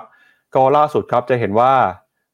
ตัวเลขนะครับ การที่รัฐบาลเข้าไปกระตุ้นเศรษฐกิจผ่านวงเงินกู้ยืมต่างๆเนี่ยก็เดินหน้าปรับตัวขึ้นมาสูงสุดนะครับทำสถิติมาอย่างต่อเนื่องเลยนะครับ ตอนนี้มูลค่าก็ทะลุรวมกันกว่า 3.5 ล้านล้านอยู่แล้วนะครับพี่แบงก์ก็ถือว่าเป็นความพยายามที่จะกระตุ้นอัดฉีดเงินเข้าสู่ระบบเศรษฐกิจเรียกความเชื่อมั่นคืนกลับมา ทั้งในภาคอสังหาริมทรัพย์นะครับแล้วก็ภาคธุรกิจขนาดกลางขนาดเล็กด้วยนะครับอันนี้ก็เป็นมาตรการการให้เงินกู้ยืมนะครับในอัตราดอกเบี้ยต่ำของธนาคารกลางของจีนด้วยนะครับที่อยากจะเห็นธนาคารพาณิชย์เนี่ยปล่อยกู้เพิ่มเติมนะครับจะเห็นว่าตัวเลขในเดือนล่าสุดเนี่ยก็ดีขึ้นมานะครับจากค่าเฉลี่ยของช่วงปีที่ผ่านมานะครับ แล้วก็ balance sheet นะครับของธนาคารกลางจีน ก็กำลังเดินหน้าปรับตัวขึ้นมาอย่างต่อเนื่องเลยนะครับ ก็เป็นตัวสะท้อนว่าธนาคารกลางจีนเนี่ยมีความพยายามในการเข้าไปปล่อยกู้นะครับให้กับสถาบันการเงินในตราที่รุนแรงนะครับเร่งมากที่สุดในรอบหลายปีเลยทีเดียวครับ ครับผมไปดูเเรื่องของการปรับลดอัตราการการสำรองของธนาคารพาณิชย์กันหน่อยนะครับ ว่าจะส่งผลต่อตลาดหุ้นยังไงทำไมตัวเลขนี้ถึงมีความสำคัญตลาดถึงมีความหวังนะครับ ครับผมก็ตัวเลขนี้เนี่ยจะเห็นว่ามันลดลงมานับตั้งแต่ปี 2018 ลงมาเรื่อยๆนะเข้าปี 2021 ปี 2022 เนี่ยจริงๆ แล้วจีนก็คัด reserve requirement ratio ลงมาเรื่อยๆไอ้ตัวนี้ถามว่ามีความสำคัญยังไงคือ ลดการการสำรองก็แปลว่าธนาคารสามารถปล่อยกู้ได้เพิ่มมากขึ้นคราวนี้ธนาคารมีความสามารถในการปล่อยกู้ได้เพิ่มมากขึ้น ก็อยู่ที่ธนาคารจะปล่อยกู้หรือเปล่าด้วยนะ ต้องอยู่ที่ธนาคารจะปล่อยกู้ด้วยด้วยหรือเปล่า ก็จะเห็นว่าพอพอเห็นอย่างเงี้ยว่าเอ้ยเขาก็ลดมาอย่างต่อเนื่องนี่นาตั้งแต่ปี 2022 แล้ว ใช่มันเป็นเหตุผลมุมหนึ่งเลยที่ผมจะบอกว่า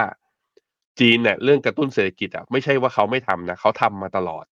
แต่ทำมาตลอดแล้วตลาดไม่ตอบรับ เพราะฉะนั้นสิ่งที่เขาจะทำเขาจะทำแรงขึ้น อย่างที่บอกนี่แหละทีมชาติเริ่มเข้ามา การลด reserve requirement ratio อาจจะลดได้มากกว่านี้อีกหรือเปล่า ถ้าลดได้มากกว่านี้คือที่ผ่านมาเวลาเขาลดเนี่ยเขาลดแถวๆประมาณ 25 basis point นะครั้งละ 25 basis point แต่ครั้งนี้เป็นครั้งแรกที่ลด5อ่า50 basis point หรือ 0.5%เห็นไหมเริ่มใช้ยาแรงมากขึ้น ตรงนี้อีกอีกอย่างหนึ่งที่ตลาดตอบรับค่อนข้างแบบว่าเป็นบวกก็คือว่า จีนยังทำอยู่กระตุ้นเศรษฐกิจ แต่มาตรการที่ทำเริ่มเป็นมาตรการที่ทำแล้วใหญ่ขึ้น แล้วแถม reserve requirement ratio รอบนี้ที่จะทำเนี่ยคือประกาศก่อน แล้วไปเริ่มลดจริง ๆ คือวันที่ห้ากุมภาคือไม่ค่อยเห็นจีนทำอย่างนี้นะ จีนมักในอดีตที่ผ่านมา มักจะทำอะไรไปก่อนแล้วค่อยมาบอกเราทีหลัง เนี่ยเริ่มคือเรียกว่าเริ่มใช้ตำรา playbook แบบเฟดละคือเริ่มชี้นำตลาด เริ่มให้ความเชื่อมั่นกับตลาดว่าตัวเองจะทำอะไรดูก่อนว่าตลาดตอบรับแบบไหน อันนี้คือท่าทีที่เปลี่ยนไปซึ่ง ถ้าสมมติว่าออกมาอย่างเงี้ย แล้วตลาดยังโอเค ให้ความเชื่อมั่น ผู้บริโภคกลับมาคือประขอสินเชื่อมีการกระตุ้นจริงๆจังๆผมคิดว่ามันก็อาจจะกลับมาเป็นขาขึ้นระยะยาวจริง ๆ ก็ได้ ในแง่ของ story growth ของเขา แต่ถ้าในแง่ของ chart pattern ก็อย่างที่บอกฮะยังอาจจะต้องรออีกระยะหนึ่งเลยกว่าที่จะรู้ว่าจีนกลับมาเป็นขาขึ้นหรือเปล่านะครับครับไปดูกันต่อนะครับกับทิศทางเรื่องของเศรษฐกิจ ราคาสินค้าโภคภัณฑ์กันบ้างครับล่าสุดในช่วงนี้นะครับเราจะเห็นว่าราคาน้ำมันเดินหน้าปรับตัวขึ้นมาได้อย่างต่อเนื่องเลยนะครับก็มีสาเหตุสำคัญมาจากทั้งเรื่องของการเติบโตเศรษฐกิจที่แข็งแกร่งของหลาย ๆ ประเทศนะครับอีกหนึ่งปัจจัยที่เข้ามาหนุนนำราคาน้ำมันก็คือ ความรุนแรงความขัดแย้งในตัวหนอกกลางด้วยนะครับอย่างล่าสุดเนี่ยเราจะเห็นว่าราคาน้ำมันดิบในตลาดโลกนะครับเดินหน้าปรับตัวขึ้นมาทำจุดสูงสุดในรอบประมาณ 1 เดือนเลยนะครับหลังจากที่มีข่าวว่าเเกิดเหตุการณ์ความรุนแรงนะครับในตัวหนอกกลางครับ ฐานทัพของสหรัฐในจอร์แดน ถูกโจมตีนะครับทำให้มีผู้เสียชีวิตด้วยครับประธานธิบดีโจไบเดนของสหรัฐเปิดเผยว่ามีทหารสหรัฐเสียชีวิต 3 รายนะครับแล้วก็ได้รับบาดเจ็บอย่างน้อยกว่า 30 ราย หลังจากที่โดรนลำหนึ่งได้พุ่งเป้าโจมตีฐานทัพของสหรัฐ ในพื้นที่ตะวันออกเฉียงเหนือของจอร์แดนใกล้กับซีเรียนะครับโดยประธานธิบดีโจไบเดนเนี่ยก็เชื่อว่าเป็นฝีมือของกลุ่มติดอาวุธ ที่ได้รับการสนับสนุนจากอิหร่าน แล้วก็ประกาศว่าสหรัฐจะตอบโต้ในเรื่องนี้นะครับ ประธานาธิบดีโจไบเดนออกมาบอกครับว่ากำลังรวบรวมข้อมูลที่มีเกี่ยวข้องกับการโจมตีในครั้งนี้ โดยเบื้องต้นเชื่อว่าเป็นฝีมือของกลุ่มติดอาวุธ ที่ปฏิบัติการอยู่ในซีเรียแล้วก็อิรักนะครับ ซึ่งกลุ่มติดอาวุธนี้ครับได้รับการสนับสนุนโดยอิหร่านสหรัฐจะทำทุกวิถีทางเพื่อเอาคืนผู้ที่กระทำความผิด แล้วก็จะไล่ล่าตัวผู้ทำผิดมาลงโทษให้ได้นะครับสำนักข่าวรอยเตอร์รายงานว่านี้ถือเป็นครั้งแรกเลยครับตั้งแต่เกิดสงครามระหว่างอิสราเอลกับกลุ่มฮามาสที่กองกำลังทหารของสหรัฐถูกโจมตีจนเสียชีวิตนะครับ แล้วก็สะท้อนได้เห็นว่า สถานการณ์ความตึงเครียดในตะวันอกกลาง มีแนวโน้มจะตึงเครียดเพิ่มมากขึ้น อาจจะส่งผลนะครับให้สหรัฐใช้ปฏิบัติการตอบโต้อิหร่าน แล้วก็ยิ่งเป็นการซ้ำเติม จุดชนวนความรุนแรงในตะวันอกกลาง ให้รุนแรงมากขึ้นนะครับส่งผลทำให้ในช่วงเช้าที่ผ่านมาราคาน้ำมันก็ยังคงเดินหน้าปรับตัวขึ้นมาอย่างต่อเนื่องเลยนะครับ อย่างล่าสุดเช้านี้เนี่ยจะเห็นว่าราคาน้ำมันดิบ WTI นะครับซื้อขายกันอยู่ที่ประมาณเอ่อ78ดอลลาร์ ส่วนราคาน้ำมันดิบเบรนท์นะครับประมาณเกิน 80 ดอลลาร์ไปแล้วนะครับก็เป็นการปรับตัวขึ้นมาจากความขัดแย้ง ในตะวันออกกลางที่ส่งผลต่อ supply การผลิตของน้ำมันโลกครับครับก็น่าจะเป็นอีกหนึ่งเหตุผลนะที่ทำให้ตัวราคาน้ำมันเนี่ยดีดขึ้นมา ก็สาเหตุเป็นเพราะว่าถ้ายังฮึมฮึมๆกันอยู่ตรงนี้ โดยเฉพาะตรงทะเลแดงนะ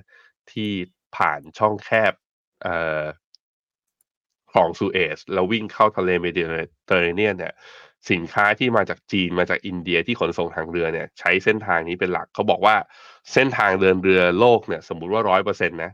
ตรงทะเลแดงเนี่ยคิดเป็น Market แชร์เนี่ยอยู่ที่แถวๆประมาณสิบห้าเปอร์เซ็นทีเดียว ซึ่งเราเริ่มเห็นค่าระวังเรือ ค่าตู้ไอค่าตู้คอนเทนเนอร์นะค่าตู้เรือเนี่ยเริ่มแพงขึ้นขยับขึ้น โดยเฉพาะค่าประกันการเดินทาง ตรงเนี้ยก็มีผลทำให้คือ ราคาน้ำมันเนี่ยดีดกลับขึ้นมาด้วยเช่นเดียวกัน ส่วนว่ามันจะระยะยาวหรือระยะสั้นเนี่ย ตอนนี้เท่าที่ผมตามข่าวและอ่านดูนี่ยยังยังยังตอบได้ค่อนข้างลำบาก แต่ว่าแน่นอนว่าเอทิศทางของ เรียกว่าทิศทางการทำนโยบาย แล้วก็ดูเจตนาของอิสราเอลรอบนี้แล้ว คือยังไม่ลดลาวาสอจริง ๆ เพราะฉะนั้นความรุนแรงของภูมิภาคด้านเนี้ย ผมคิดว่าจะยังมีอยู่ อย่างน้อยๆก็อีกประมาณสักหนึ่งถึงสองเดือนข้างหน้านะครับครับอ่าทำไมเรื่องนี้ถึงมีความสำคัญนะครับ ก็เพราะว่าราคาน้ำมันเนี่ยเป็นพื้นฐานในการคิดคำนวณเรื่องของเงินเฟ้อด้วย ถ้าหากว่าราคาน้ำมันยังคงอยู่สูงนะครับ ก็มีโอกาสที่เงินเฟ้อจะยังคงสูงต่อไป แล้วที่เงินเฟ้อสูงต่อไปเนี่ย ก็มีโอกาสที่จะส่งผลต่อการตัดสินใจใช้นโยบายการเงินนะครับของธนาคารกลางสหรัฐด้วยนะครับอะเดี๋ยวชวนที่แบงค์ไปดูภาพนี้ เพื่อวิเคราะห์กันเพิ่มเติมหน่อยนะครับว่า ราคาน้ำมันกับทิศทางของเงินเฟ้อแล้วก็บอลยูเนี่ยมันส่งผลต่อกันยังไง และจะทำให้ตลาดได้รับผลกระทบยังไงบ้างนะครับอะก็เนี่ยฮะก็นี้คือตัวราคาน้ำมันดิบนะ เส้นสีส้ม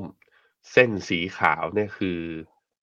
อัตราผลตอบแทนพันธบัตรสหรัฐตัวอายุ 10 ปี ใช้คนละใช้คนละแกนนะสีขาวเนี่ยดูแกนตัวเลขเนี่ยดูด้านซ้าย สีส้มเนี่ยก็คือตัวราคาน้ำมันเนี่ยดูด้านขวา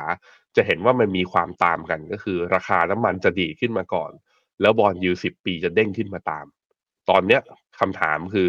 รอบนี้เห็นไหมราคาน้ำมันเริ่มดีขึ้นมาอีกรอบหนึ่งคำถามคือแล้วบอลยูสิบปีจะดีขึ้นมาด้วยหรือเปล่า จะดีตามขึ้นมาหลังจากนี้หรือเปล่า นี่แหละที่มันน่าสนใจคราวนี้บอลยูสิบปีมันจะดีขึ้นมาได้ยังไง ก็ถ้าสมมติว่ามีแนวโน้มว่าเงินเฟ้อจะขยับขึ้น มันก็จะสะท้อนมาที่ราคาพันธบัตรก็คือ ตัดอะนักลงทุนก็จะไปเชื่อว่า ดอกเบี้ยจะไม่ลงหรือดอกเบี้ยจะขยับขึ้น ก็จะมีผลทำให้บอลยิวตัว 10 ปี และบอลยิวตัวช่วงอายุอื่นๆเนี่ยขยับขึ้นตามมาด้วยเช่นเดียวกันนะครับ ครับ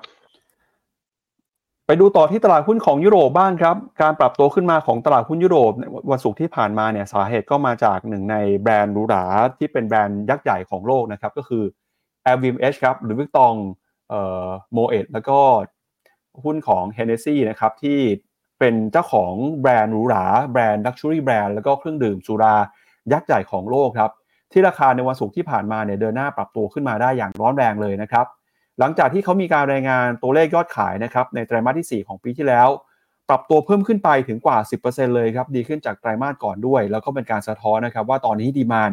ความต้องการสินค้าระดับไฟไฮเอ็นแฟชั่นแบรนด์หรูหราเนี่ย ยังคงเดินหน้าปรับตัวขึ้นมาได้อย่างต่อเนื่องนะครับแล้วก็ตอนนี้เห็นสัญญาณการซื้อของนักท่องเที่ยว แล้วก็กลุ่มผู้บริโภคชาวจีนด้วยนะครับโดยอัตราการเติบโตของรายได้สูงกว่าที่นักวิเคราะห์คาดการณ์ไว้ครับข้อมูลของ HSBC บอกว่ายอดขายเนี่ยจะเติบโตประมาณเอ่อ9%นะครับแต่ออกมาจริงเนี่ยประมาณสัก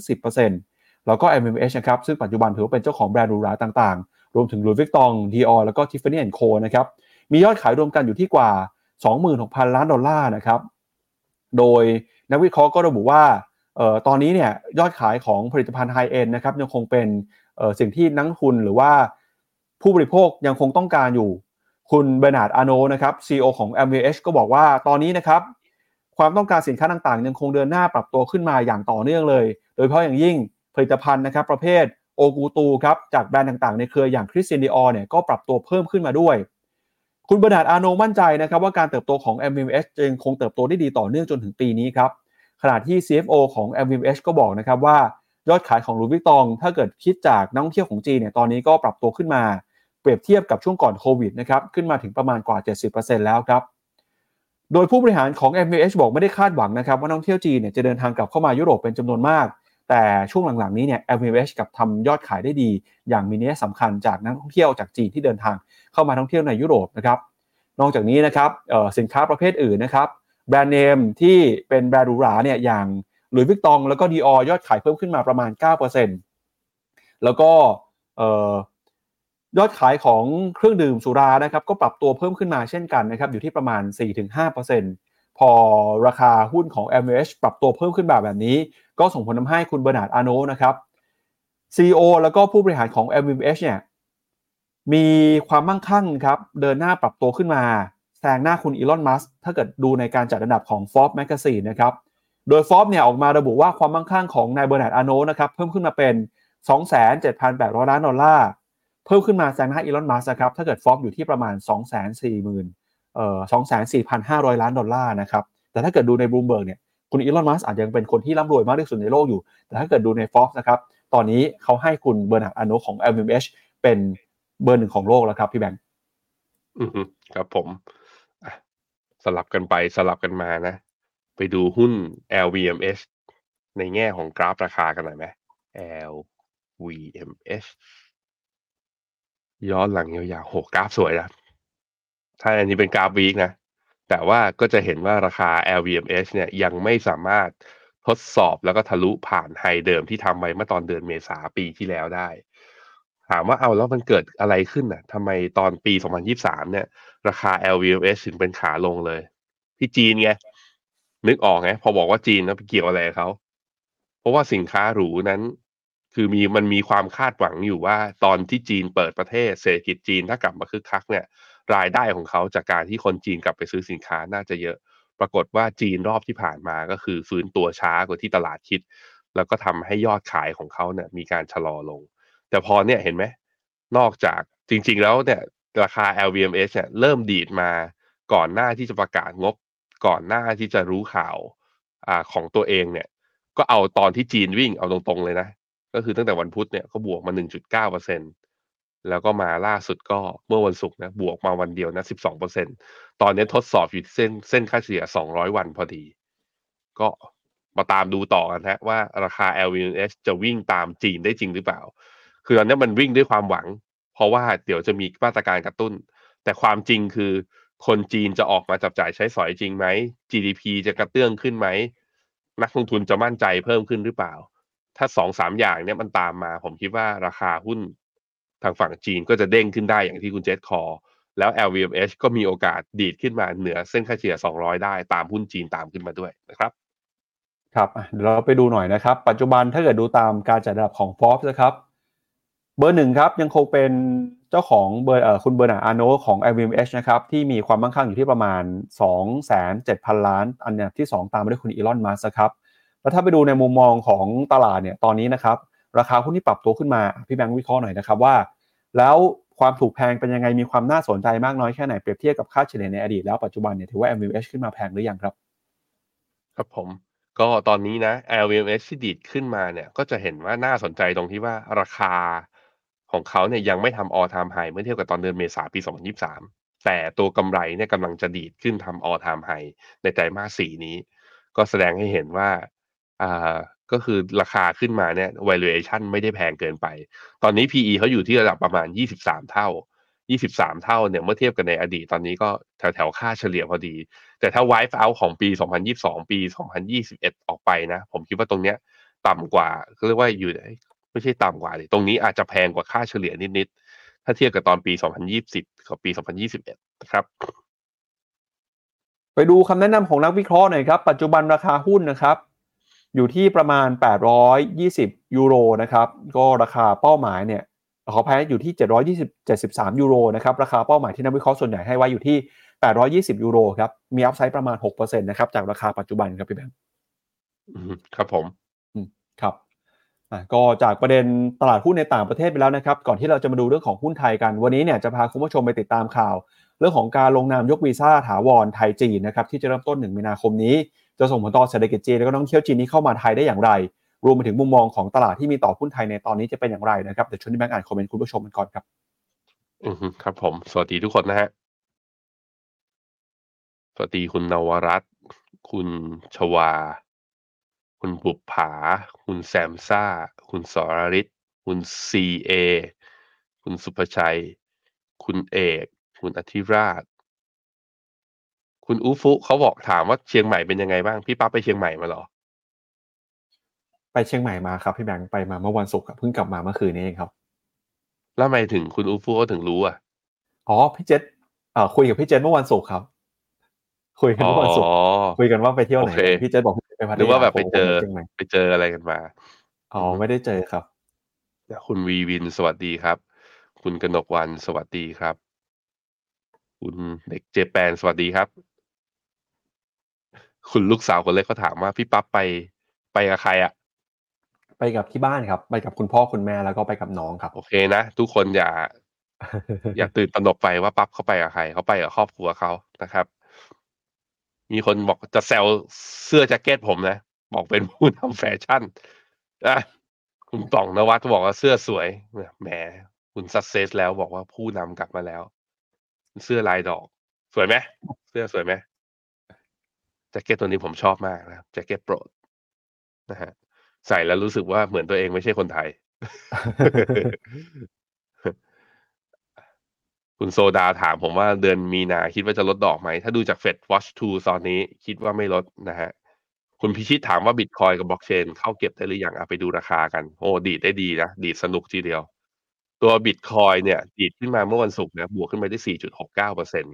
ตอนนี้ราคาบิตคอยน์ที่ประมาณ 42,000ไอตอนที่ลงมาแถวๆประมาณ 39,000เนี่ยผมทยอยแอบเก็บเงียบๆตัว BTC เราจะเก็บ BTC กันอีกทีหนึ่งก็เนี่ยรอให้มันยืนตรงนี้ ตรงเนี้ยมันพอดีกับเส้น Fibonacci ห้าสิบเปอร์เซ็นพอดี ก็ผมคิดว่าเริ่มกลับทยอยซื้อได้ ถ้าเป็นอย่างนี้ขอไปดู d a p หน่อยสิ DApp คือกองทุน VanX Digital Transformation สำหรับแฟนคลับกองทุนนะสำหรับแฟนคลับกองทุนที่อยากจะมี exposure กับ Bitcoin โดยที่ไม่ต้องไปซื้อ Bitcoin ตรง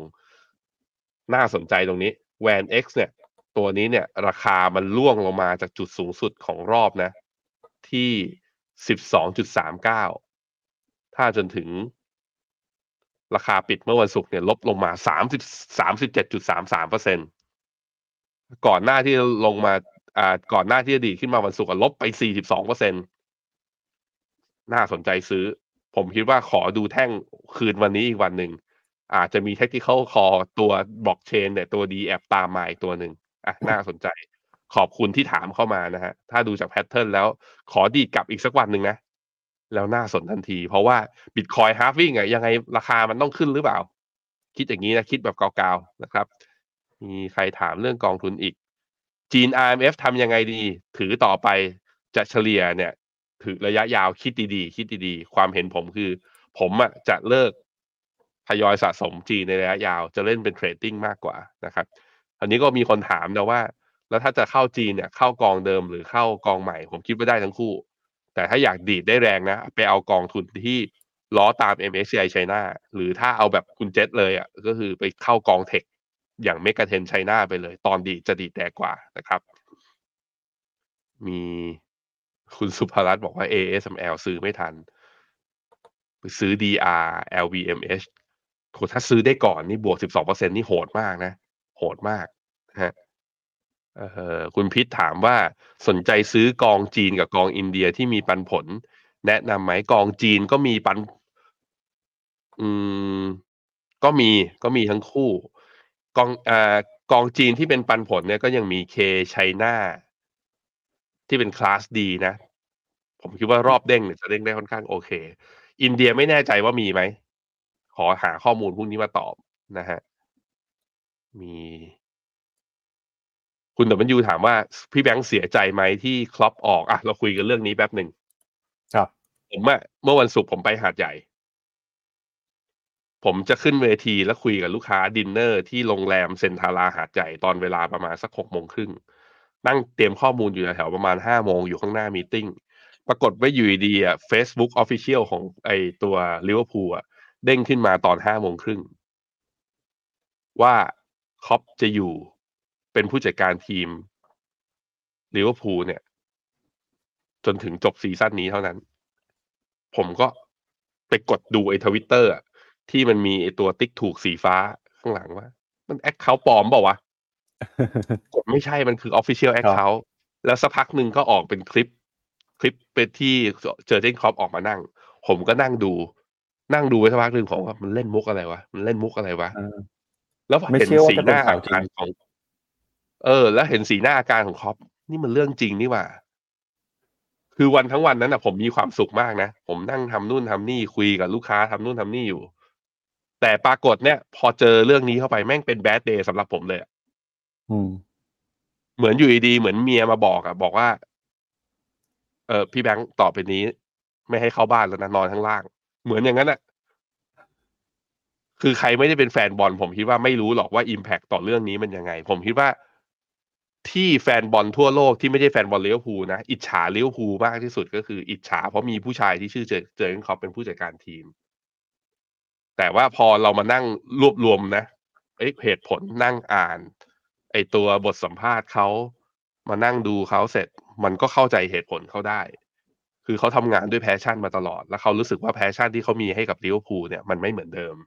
นั้นมันก็ไม่แฟร์แล้วก็ไม่ยุติธรรมกับลิเวอร์พูลที่จะมีเขาต่อในขณะที่ เขาไม่ได้ให้ลิเวอร์พูลเต็มร้อยก็ผมก็เลยเพิ่งโพสต์ใน Facebook ส่วนตัวไปเมื่อวานนี้พี่ปับ๊บรูปที่ผมไปถ่ายคู่กับ mural ที่เป็นรูปเจอเกนคอปที่เขาคนไปทำเขาเรียกว่าไปวาดภาพศิลปะไว้อะที่เมืองลิเวอร์พูลตอนที่บินไปคราวที่แล้วเขาบอกว่าหลังจากนี้ไปผมจะดูบอลให้สนุก แล้วผมจะไม่พลาดสักแมตช์ที่เจอเกนคอปอยู่ข้างสนาม จะอยู่คู่กับเขาเป็นความทรงจำครั้งสุดท้ายกับเขา พูดแล้วน้ำตาจะไหลอะไปพี่ปับ๊บอะภาพนี้ใช่ไหมครับพี่แบงค์ที่เอ่อไปลิเวอร์พูลมา โอ้โห ไปหามาเร็วเชียวครับจริงนะผมน้ำตาเรื่องเนี้ยผมน้ำตาคลอจริง ๆ ผมคิดว่าใครเป็นแฟนลิเวอร์พูลอะวันที่เจอข่าวนี้เป็น bad day สำหรับทุกคนจริง ๆ ครับ มันมันแย่จริงๆมันแย่จริงๆเพราะว่า ลูกยังไม่ทันโตเลยอะ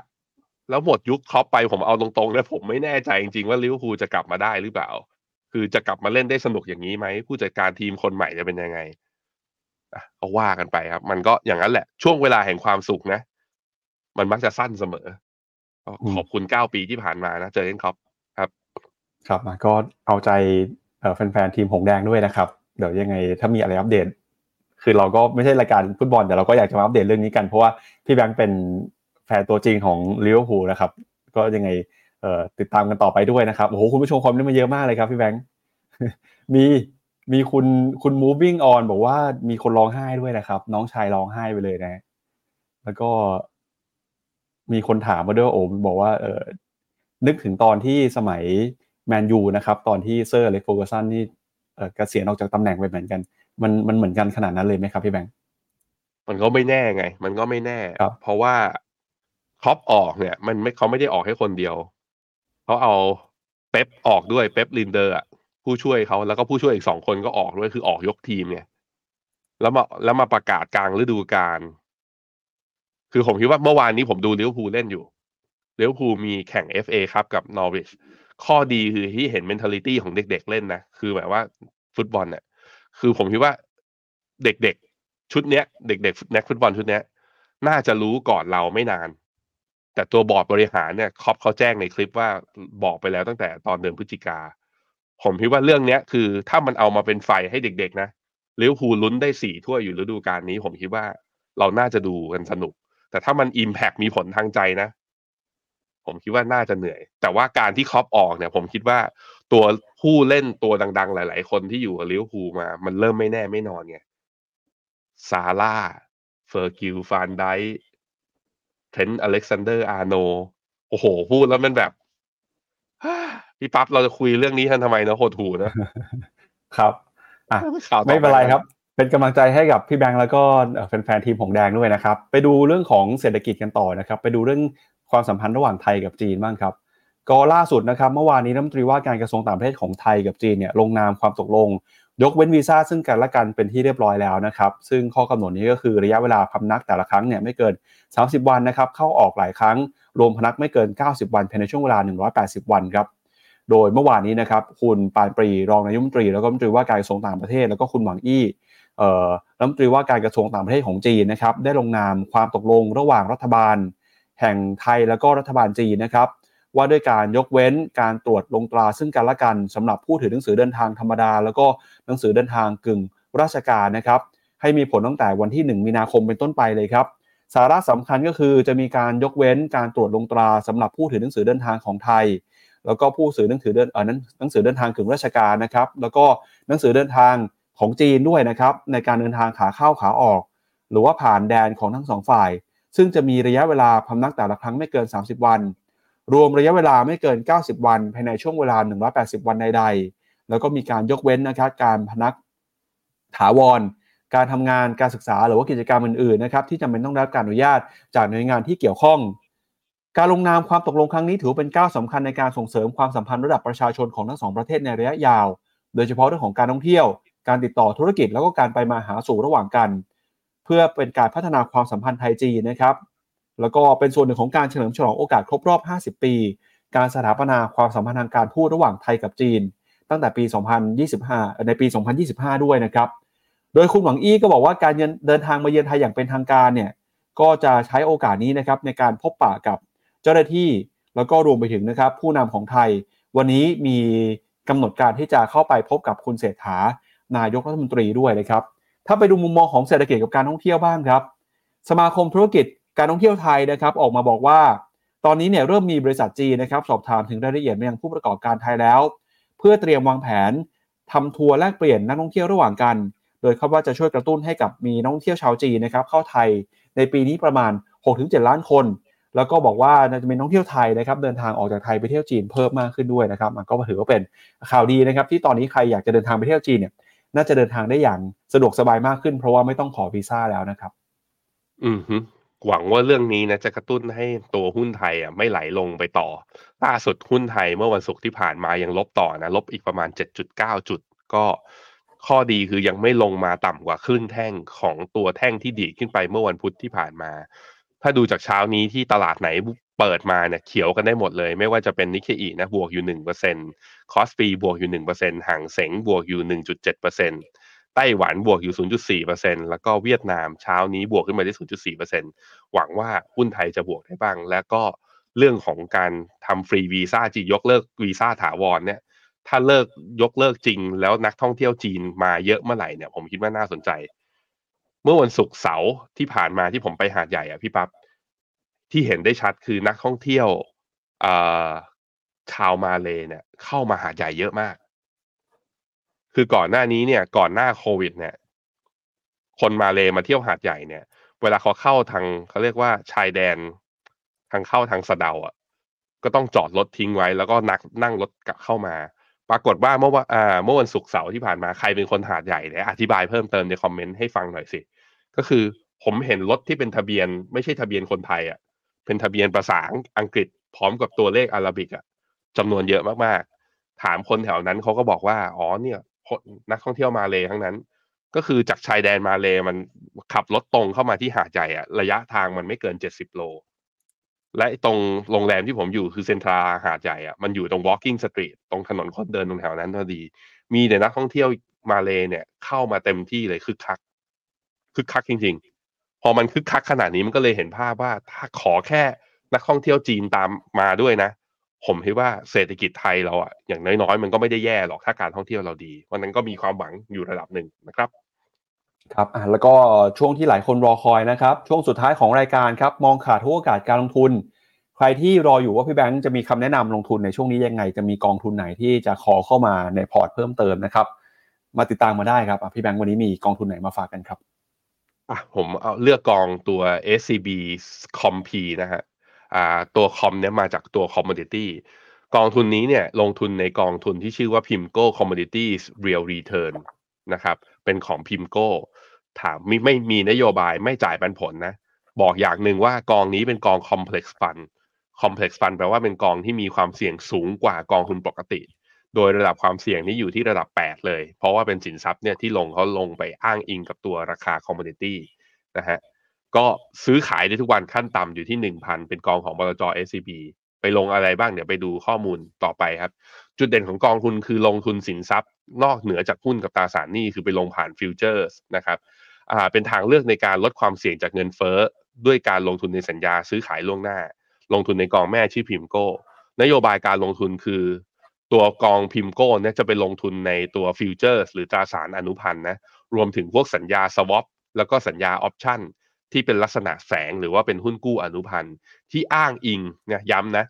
อ้างอิงตามราคาดัชนีสินค้าอ่าดัชนีตัวสินค้าโภคภัณฑ์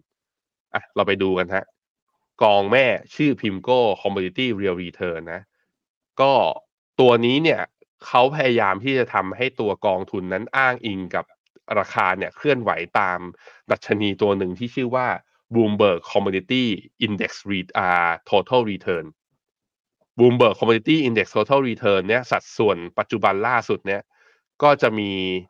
เอ่อเดี๋ยวผมขอดูก่อนอะก็ตามนี้แหละตามนี้แหละก็คือจะมีตัวอ่าพลังงานนะราคาสินค้าพลังงานอยู่ประมาณเกือบเกือบสามสิบเปอร์เซ็นสินค้าเกษตรประมาณสามสิบเปอร์เซ็น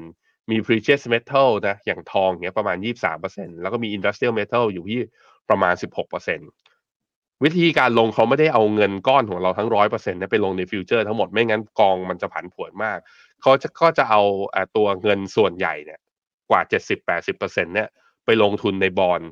หรือว่าพันธบัตรสหรัฐ โดยพันธบัตรที่เขาลงส่วนใหญ่เนี่ยก็ส่วนหนึ่งเลยก็จะเป็นพวก inflation link bond เพราะว่า inflation link bond คือถ้าราคา commodity ขึ้น มันมีแนวโน้มที่เงินเฟ้อจะขึ้นเนี่ยแนวโน้มเงินเฟ้อที่จะขึ้น มันก็ทำให้ inflation link bond เนี่ยขยับเพิ่มขึ้นนะครับมันเป็นอย่างนั้น พอพอกอย่างนี้ก็บอกเฮ้ยลงทุนในตราสารหนี้เหรออย่างนี้ก็พันผวนน้อยสิอะไปดูหน้าต่อไป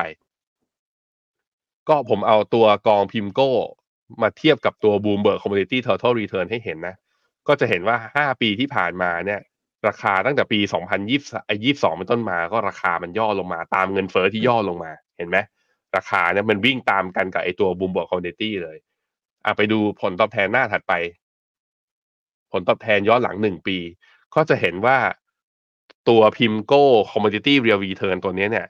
มัน outperform ตัว Bloomberg Commodity Return อยู่เล็กน้อย แล้วก็เนี่ยเริ่มเห็นสัญญาณในการดีดกลับขึ้นมาในช่วงสัปดาห์ที่ผ่านมา ก็ทำให้หนึ่งปีที่ผ่านมาหนึ่งปีที่ผ่านมายังผลตอบแทนลบไหม ก็ยังลบอยู่ ลบอยู่ที่ประมาณแถวๆประมาณลบหกเปอร์เซ็น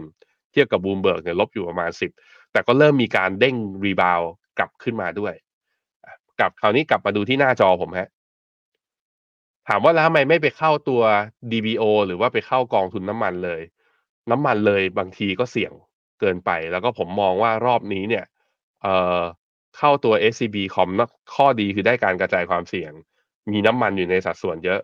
แล้วถ้าเงินเฟอ้อมันไม่กลับมาจริง คือมองเป็นการ hedge port ได้ด้วยก็ได้ เพราะว่าราคาสินค้า commodity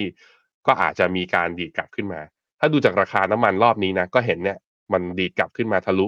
เส้นค่าเฉลี่ยตัว 200 วัน ดีดกลับขึ้นมาด้วย เพราะฉะนั้นก็เลยลองตัดตีฟิโบนัชชี61.8 ว่าเฮ้ยถ้ามันกลับมาเป็นขาขึ้นแนวต้านข้างบนเนี้ยมันจะมีตรงไหนบ้าง ให้เรารู้ว่าพอจะเก็บกำไรได้ ก็ดูที่ฟิโบนัชชี61.8 จากราคานี้นี่อยู่ที่ประมาณ 84.8 แปลว่า WTI เนี่ยมี upside นะ อาจจะขึ้นมาได้ถึง 84 เหรียญ ซึ่งเป็นอัพไซด์อยู่ที่ประมาณสัก 7.9% 7.9%หารลงมาตัว ด้วย proportion ของตัว commodity เอตัว Bloomberg Community เนี่ยก็อาจจะทำให้ตัวราคาตัวนี้เนี่ยบวกขึ้นมาได้แถวๆมาสัก6-7%นั้นผมคิดว่าเป็นอัพไซด์ที่เพียงพอต่อการเข้าไปเก็งกำไรระยะสั้น จึงขออนุญาตเปิดเป็น Mr. Messenger Call นะ เดี๋ยวรายละเอียดยังไงทีมจะทำบทความและยิงไปให้ แต่ใครที่ แต่ใครที่รู้จากตรงนี้เลย บอกว่าเนี่ยเพิ่งรู้จากผมเลยเนี่ย วันนี้กดซื้อได้เลย เดี๋ยวผมซื้อตามนะครับ ครับ สัดส่วนในพอร์ตควรจะมีเท่าไหร่ดีครับพี่แบงค์กับกองทุน commodity ครับ นื่องจากว่าเป็นเป็นการเก็งกำไรเนาะแล้วก็มันควรจะอยู่ใน satellite port ผมคิดว่าแถวๆประมาณ5%ถึง10%เพียงเท่านั้น เพียงเท่านั้นอืมและกำไรแถวๆประมาณสัก7%ถึง8%ก็ take profit ออกกัน ยกเว้นแต่ว่าตอนนั้นนะพอมันถึงมาปุ๊บ เรามาอัปเดตสถานการณ์กันต่อ ราคาน้ำมันเริ่มดีดจริง ปรากฏว่าเงินเฟ้อมีทีท่าจะดีดขยับกลับมาบอลยูดีดขึ้นไปไอ้อย่างเงี้ยกองเนี้ยจะเป็นตัวป้องกันความเสี่ยงชั้นดีในขณะที่ถ้าตลาดหุ้นมันมีการปรับฐานเพราะคาดการณ์ว่าเงินเฟ้อลงแต่ไม่ไม่ได้ลงอย่างที่คิด ตัวเนี้ยมันข้อดีของมันคือมันก็ทำหน้าที่ hedge port ในระยะยาวได้ด้วยเหมือนกัน แต่เหตุการณ์ที่ผมพูดเมื่อกี้ผมยังคิดว่าไม่เกินนะ ผมคิดว่าครับราคาคอมม o ดิตี้อาจจะรีบาวในช่วงสั้นประมาณสักหนึ่งถึงสามเดือนข้างหน้านะครับครับก็สามารถเข้าไปซื้อได้บนแพลตฟอร์ม Finnomena นะครับกดซื้อวันนี้ซื้อพร้อมกันได้เลยนะครับและนี่ก็เป็นทั้งหมดนะครับของรายการข่าวเช้า Morning Brief วันนี้ครับเราสองคนและทีมงานลาไปก่อนพรุ่งนี้กลับมาเจอกันใหม่นะครับวันนี้สวัสดีครับ สวัสดีครับ f i n o m e n a e x c l u s i v e บริการที่ปรึกษาการลงทุนส่วนบุคคล ที่จะช่วยให้เป้าหมายการลงทุนของคุณ เดินทางสู่ความสำเร็จ ไม่ว่าคุณจะเป็นนักลงทุนสายไหน เริ่มต้นที่ 5 0 0 0 0 0 บาท สมัครเลยที่ f i n o m e f i n o m e n a e x c l u s i v e หรือ line at f i n o m e n a p o r t คำเตือน ผู้ลงทุนควรทำความเข้าใจลักษณะสินค้า เงื่อนไขผลตอบแทน และความเสี่ยงก่อนตัดสินใจลงทุน